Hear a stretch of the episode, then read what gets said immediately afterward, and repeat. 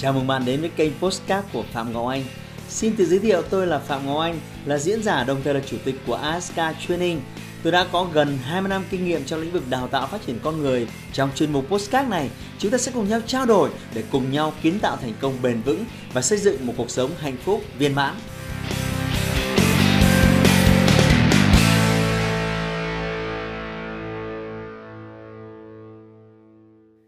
Chào mừng bạn đã quay trở lại với kênh YouTube của Phạm Ngọc Anh. À, tôi đã làm rất nhiều những cái video liên quan đến chủ đề dạy con theo kinh nghiệm của tôi. À, nó ở tầm khái quát, nó ở tầm uh, vĩ mô, có tính tổng quan thì nó rất nhiều. À, tuy nhiên thì hôm nay thì nó sẽ hơi khác một chút, tức là nó sẽ chi tiết hơn, à, cụ thể hơn những cái gì mà tôi đã từng làm. À, tôi sẽ bật mí với các bạn theo quan điểm của riêng tôi đây là những thứ mà chúng ta cần phải có nghĩa vụ trách nhiệm dạy con của mình. Đặc biệt là con trước khi con bước vào à, cái tuổi thứ 10 là cái tuổi bản lề nó bắt đầu lớn khôn nó bắt đầu trưởng thành nó bắt đầu à, dậy thì thì à, chúng ta sẽ đi à, chúng ta sẽ sẽ cùng nhau đi điểm dần. Những cái điều quan trọng nhất bạn cần phải dạy con của mình à, trước khi con tuổi lên 10 điều đầu tiên tôi cho rằng rất quan trọng. Đấy là chúng chúng ta cần phải dạy à, con trẻ cái cách mà à, tự chăm sóc bản thân. À, chăm sóc bản thân có nghĩa là như thế nào? Có nghĩa là tắm rửa này, có nghĩa là vệ sinh này rất nhiều thứ ngủ thế nào này, sinh hoạt ra sao này. Tất cả những cái đó nó thuộc về cái phạm trù chăm sóc bản thân. Những đứa trẻ thời nay ỉ lại rất nhiều vào bố mẹ chúng và những cái thứ rất là nhỏ như vậy mà bố mẹ ông bà cũng đều lo cho. Tôi cho rằng những cái thứ nhỏ mà đặc biệt liên quan đến bản thân mình mà không tự lo được thì làm sao mà lớn lên bước vào đời có thể tự lo được những cái thứ lớn hơn cho mình. Vì vậy hãy dạy con à, học cách chăm sóc bản thân. À, và đấy cũng là một cái cách mà chúng thể hiện trách nhiệm với với bản thân chúng. Đây là điều rất quan trọng. Và và phải cho chúng thấy rằng cái việc này chúng làm phải phải duy trì thành thói quen và nó phải có niềm vui ở trong đấy, chứ không phải là là những cái việc mà ờ, chúng phải làm và làm với một cái trạng thái chịu đựng. Cái điều thứ hai, tôi nghĩ cần phải dạy con trẻ đấy là học ăn uống đúng cách. Ngày xưa thì chả ai dạy chúng ta về cái điều này, nhưng mà xã hội ngày càng phát triển bệnh tật thì từ mồm mà ra. Chúng ta biết rồi đấy, chúng ta ăn uống rất nhiều thứ độc hại thì rất là nguy hiểm. Và không phải lúc nào bạn cũng kè kè bên cạnh con để có thể dạy con được ăn cái gì và không ăn cái gì thì tốt nhất là nên trang bị cho con một cái kiến thức để học cách ăn uống đúng cách. Tại sao là phải có ăn ba bữa? Tại sao bữa sáng lại là quan trọng? Tại sao phải cân bằng chế độ dinh dưỡng này chế độ dinh dưỡng kia? Tại sao là phải ăn đồ ít dầu? Ờ, tại sao uh, uống ít cái đồ có ga thôi và tại sao dùng lạm dụng đường chất ngọt sữa quá nhiều? Thì gây ra những cái hệ lụy rất lớn cho sức khỏe. Thì cái việc này là cái việc cho rằng sau này nó lớn lên, tự trưởng thành, nó tự hiểu. Nhưng mà không, tôi nghĩ rằng là cần cần phải giáo dục và chỉ dạy cái điều này từ rất sớm. Đấy là làm thế nào ăn uống cho nó đúng phương pháp để có thể giữ, rèn luyện và duy trì một cái cái thể trạng, cái, một cái thể trạng dinh dưỡng ở tính cân bằng. Thì đây là cái điều thứ hai tôi cho rằng rất quan trọng, cần phải dạy. Thứ ba, tôi cho rằng điều này phải dạy từ sớm. Đấy là hãy dạy trẻ cách đi xe đạp như thế nào, thì rất nhiều đứa trẻ nó có sẵn bên trong cái cái trí thông minh vận động, nhưng nó được nó được bố mẹ, nó cần phải được bố mẹ khám phá. Vì vậy tôi cho rằng cứ cỡ tầm ờ, đứa nào dạn dĩ thì 4 tuổi, không thì ờ, 5 tuổi 6 tuổi là bạn phải dạy con cái cách đi xe đạp nó như thế nào. Ờ, và khi chúng học cách đi xe đạp và chúng thấy chúng có có những cái khả năng mà bắt đầu vượt qua những cái giới hạn thông thường giới hạn thông thường là gì? Là đi bộ thì từ đây qua kia thì phải đi như thế chừng ấy bước thì mới đến nơi. Nhưng bây giờ đi xe đạp là bắt đầu được sử dụng đòn bẩy rồi. Đấy là sẽ là một cái câu chuyện khác tôi cho rằng cần phải dạy. Ờ, có những người thì thậm chí là ờ, đến bây giờ tôi thấy rất nhiều người đến trưởng thành rồi mà cũng không thể đi nổi xe máy và thậm chí là sợ đi xe máy. Nó là những cái câu chuyện từ cái việc ngày xưa bố mẹ có dạy hay hay không dạy. Đấy là điều thứ ba. À, điều thứ tư tôi cho rằng cần phải dạy đó là cần phải dạy trẻ biết bơi à, không phải là tôi thích bơi tôi yêu thích cái môn này nên là tôi tôi cho rằng phải dạy đâu chúng ta đều biết rằng là có đến 70% diện tích trên trái đất này là nước. Vì vậy rõ ràng là có 30% là là lục địa thôi. Và vì vậy cái rủi ro mà rơi xuống nước và phải đối diện với nước tôi cho rằng nó rình rập ở khắp mọi nơi nên là cần phải dạy con trẻ biết bơi càng sớm càng tốt. Để không may gặp những cái biến liên quan đến nước thì chúng hoàn toàn à, có thể chủ động. Và tôi có ba đứa và tôi đặc biệt tôi làm điều này từ rất sớm. Có đứa thì tôi dạy trực tiếp có đứa thì tôi mời thầy dạy cho nó bài bản. Và đặc biệt bây giờ thì chúng tôi cùng chung với nhau một cái môn à, thể thao. Đấy là môn bơi lội. Ngoài ra à, tôi cho rằng thêm một khía cạnh nhỏ nữa là cần phải dạy cho trẻ và truyền cảm hứng cho trẻ. Nó thích một cái môn thể thao nào đấy. Tôi cho rằng cái điều này rất quan trọng. Bởi vì bây giờ nó cứ học nhiều quá, học nhiều quá, nó đau hết cả đầu. Cần phải cân bằng giữa việc học và cái việc thể chất. Thế thì cái việc yêu thích một cái môn thể thao nào đó rất quan trọng. Đáng tiếc cái điều này thì nhiều cha mẹ bỏ qua. Vì trong cái thời đại kim tiền, tôi thấy là ai cũng vội vã, ai cũng bận bịu cho trò chơi kiếm tiền chả ai có đủ thời gian để mà chơi với con. Bởi vì rất nhiều thể thao là chúng không thể môn tự xử. Ví dụ như là con tôi thích đánh cầu lông, thì bây giờ hai bố con phải đánh, chứ làm sao mà cứ bảo con ơi, cứ xuống dưới kia và đánh vào tường. Hoặc là nó thích chơi đá bóng, thì bạn cũng phải thử chơi đá bóng cùng với nó. Tóm lại là ừ, yêu thích một cái môn thể thao và rèn luyện nó thường xuyên sẽ giúp con cân bằng được cái cái sự căng thẳng trong học tập và cái ờ, cái thể chất. Thứ năm hãy dạy cho con cái cách làm việc nhà và cái cách học kiếm tiền từ cái sức lao động và cái thời gian mình bỏ ra. À, khi đó chúng thấy rằng là tiền không phải từ trên trời rơi xuống mà tiền thì à, nó đến từ sức lao động làm những việc nhẹ nhàng thì tiền ít làm những việc vất vả thì tiền nhiều làm những việc khó thì tiền nó nhiều hơn làm những việc dễ thì đó nó cũng là những cái quy luật ở cuộc đời. Và khi chúng bắt đầu biết quy đổi cái sức lao động và thời gian nó thành tiền bạc thì tôi khẳng định bạn sẽ gặt hái được một lợi ích vô cùng to lớn. Nên là chúng bắt đầu biết yêu quý tiền bạc. Trước đây tiêu 30.000, 50.000 Thì cứ bố mẹ đưa cho chúng cha bao giờ quan tâm tiền đấy đến từ đâu.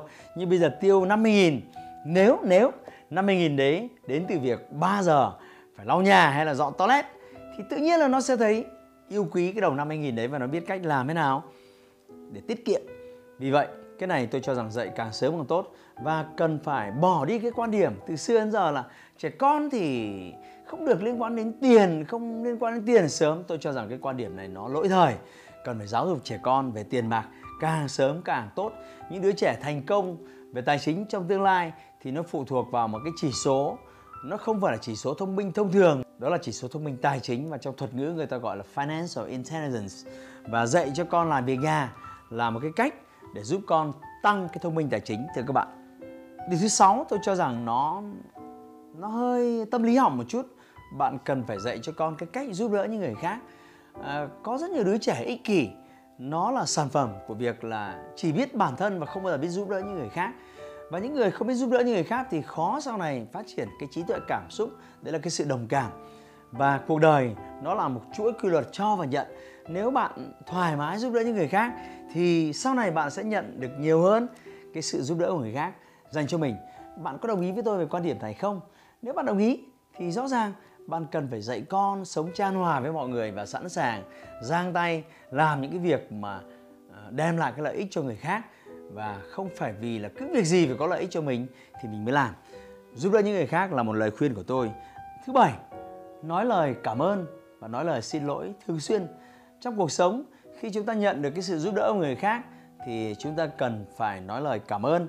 À, chúng ta làm cái điều gì mà người khác người ta phiền lòng thì chúng ta phải biết nói lời xin lỗi. Đây là một cái quy tắc đơn giản để thể hiện cái sự thấu cảm à, cái cảm xúc giữa hai cái người mà khi chúng ta giao tiếp với nhau. Những cái điều đấy tôi thấy rằng là những đứa trẻ hiện nay nó nó rất là nhìn thấy cái việc này nó rất là xa xỉ. Và tôi rất là đề cao những cái đứa trẻ mà tôi gặp mà nó cứ một chút là nó nói lời cảm ơn nó cứ một chút nó nói lời xin lỗi tôi khẳng định đấy là những đứa trẻ mà được bố mẹ giáo dục rất là chỉn chu bài bản. Tôi mong rằng bạn cũng có thể từng bước giáo dục con để làm quen với à, cái cái thói quen này. Đặc biệt trong gia đình của tôi thì cái chuyện này là cái chuyện nó nó rất là thường xuyên thưa các bạn. Thứ 8 là cái thứ rất khó bởi vì nó đòi hỏi nó đòi hỏi cha mẹ phải có một chút hiểu biết về tâm lý học à, bạn biết đấy cái nỗi sợ lớn nhất của con người là cái nỗi sợ mà bị người khác đánh giá phán xét. Và bằng cái việc mà sợ người khác đánh giá phán xét suốt ngày chúng ta sống trong cái sự bất an lo lắng không biết là người ta nghĩ gì về mình người ta đánh giá mình thế nào. Nên tôi cho rằng à, những cái đánh giá phán xét của người khác dành cho mình nó là một cái góc nhìn nó là một cái quan điểm của riêng họ dựa trên kiến thức dựa trên những trải nghiệm của cuộc đời họ họ nói về cái việc mà đang xảy ra dưới cái lăng kính của họ. Nhưng bạn cần phải tôn trọng cái lăng kính này và hãy để những cái phán xét đó một cách độc lập. Nếu suốt ngày bạn bị những cái lời đánh giá phán xét của người khác uh, dành cho mình thì uh, bạn cũng sẽ rất là mệt mỏi. Với tư cách là người lớn bạn có đồng ý với tôi quan điểm này hay không? Thế thì một đứa trẻ cũng vậy sẽ rất là tệ nếu uh, nó suốt ngày lo lắng về việc bố ơi cái bạn kia bạn bảo con uh, À, mặt tròn quá. À, con không thích mặt tròn nữa. Bạn kia bạn bảo con thấp quá, bạn kia bạn bảo con béo quá. Con không thích cái cơ thể của con. Làm thế nào, bla bla. Nếu cứ suốt ngày đuổi theo những cái lời đánh giá của người khác thì một đứa trẻ sẽ sẽ luôn ở trong cái trạng thái bất an và vô cùng mệt mỏi. Bạn phải dạy con trẻ rằng những cái lời đánh giá, nhận xét của người khác dành cho dành cho con là cái góc nhìn của riêng họ còn sự thật con có phải là con người như thế không? Nó là một câu chuyện khác hoàn toàn. Ví dụ như người ta thấy con uh, chơi cái môn thể thao này hoặc ném một cái quả bóng uh, vào rổ mà ném nó nó chưa đạt. Người ta bảo này sao con kém thế?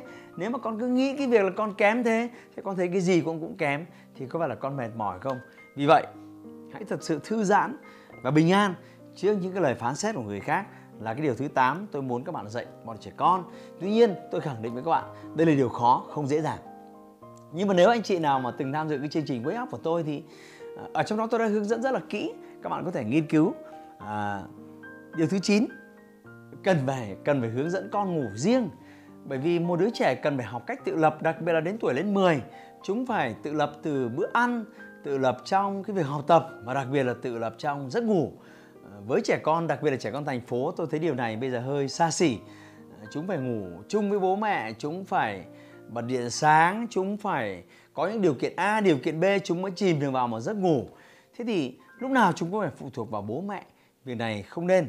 Trong một cuộc sống ờ, trong một cuộc sống hiện đại ờ, bạn cũng sẽ có những việc riêng của bạn, con sẽ có những việc riêng của con và thế giới của bạn và thế giới của con khác nhau hoàn toàn vì vậy tôi cho rằng dạy con ngủ riêng một cách độc lập là một cái thói quen rất là văn minh chúng ta cần phải duy trì.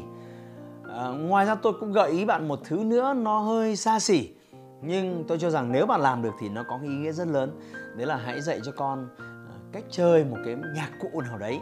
À, âm nhạc à, không thể phủ nhận nó mang lại một cái sự thư giãn. Và trẻ con thời nay thì chúng học tập à, bài tập về nhà rồi thi cử tôi thấy rằng cái áp lực rất lớn và âm nhạc nó sẽ giúp uh, uh, giảm đi cái stress uh, làm bớt đi cái cái sự mệt mỏi khi mà cứ phải học học và học. Vì vậy nếu biết chơi một cái loại nhạc cụ gì đấy tôi tôi nói chỉ cần biết chơi thôi chứ cần phải là chuyên gia chứ cần phải là đi thi đấu này nọ. Ví dụ như là piano ví dụ như guitar ví dụ như là violon tôi tôi thấy có nhiều loại nhạc cụ mà trẻ con có thể tập chơi. Âm nhạc một lần nữa tôi nhắc lại nó là một cái liều thuốc diệu kỳ cho tâm hồn và cho cái sự bình an. Vừa rồi tôi vừa tôi vừa chia sẻ với các bạn 10 cái thói quen 10 cái kiến thức 10 cái mẹo mà tôi cho rằng là đặc biệt là với trẻ lên, sắp lên 10 là cái tuổi mà chúng sắp có cái cuộc sống nó tương đối độc lập và bước vào cái thế giới dậy thì à, chúng ta cần phải giáo dục chúng à, càng sớm càng tốt. Nếu bạn cho rằng cần phải thêm cái gì nữa thì à, bạn có thể để lại cái lời comment của bạn ở phía dưới để cho chúng ta và những cái người khác đang xem cái chương trình này cũng có thể học thêm cái điều đó từ bạn và nếu, đặc biệt nếu bạn thấy cái video này hữu ích với rất nhiều bố mẹ ở ngoài kia đừng ngại ngần like và chia sẻ nó hãy like và chia sẻ postcard này để nó có thể tiếp cận và giúp ích cho nhiều người hơn nữa. Đồng thời nhấn vào nút theo dõi kênh postcard của tôi để nghe thêm nhiều nội dung hấp dẫn khác. Cảm ơn bạn đã dành thời gian lắng nghe. Chúc bạn thành công và hẹn gặp lại bạn trong những chủ đề tiếp theo.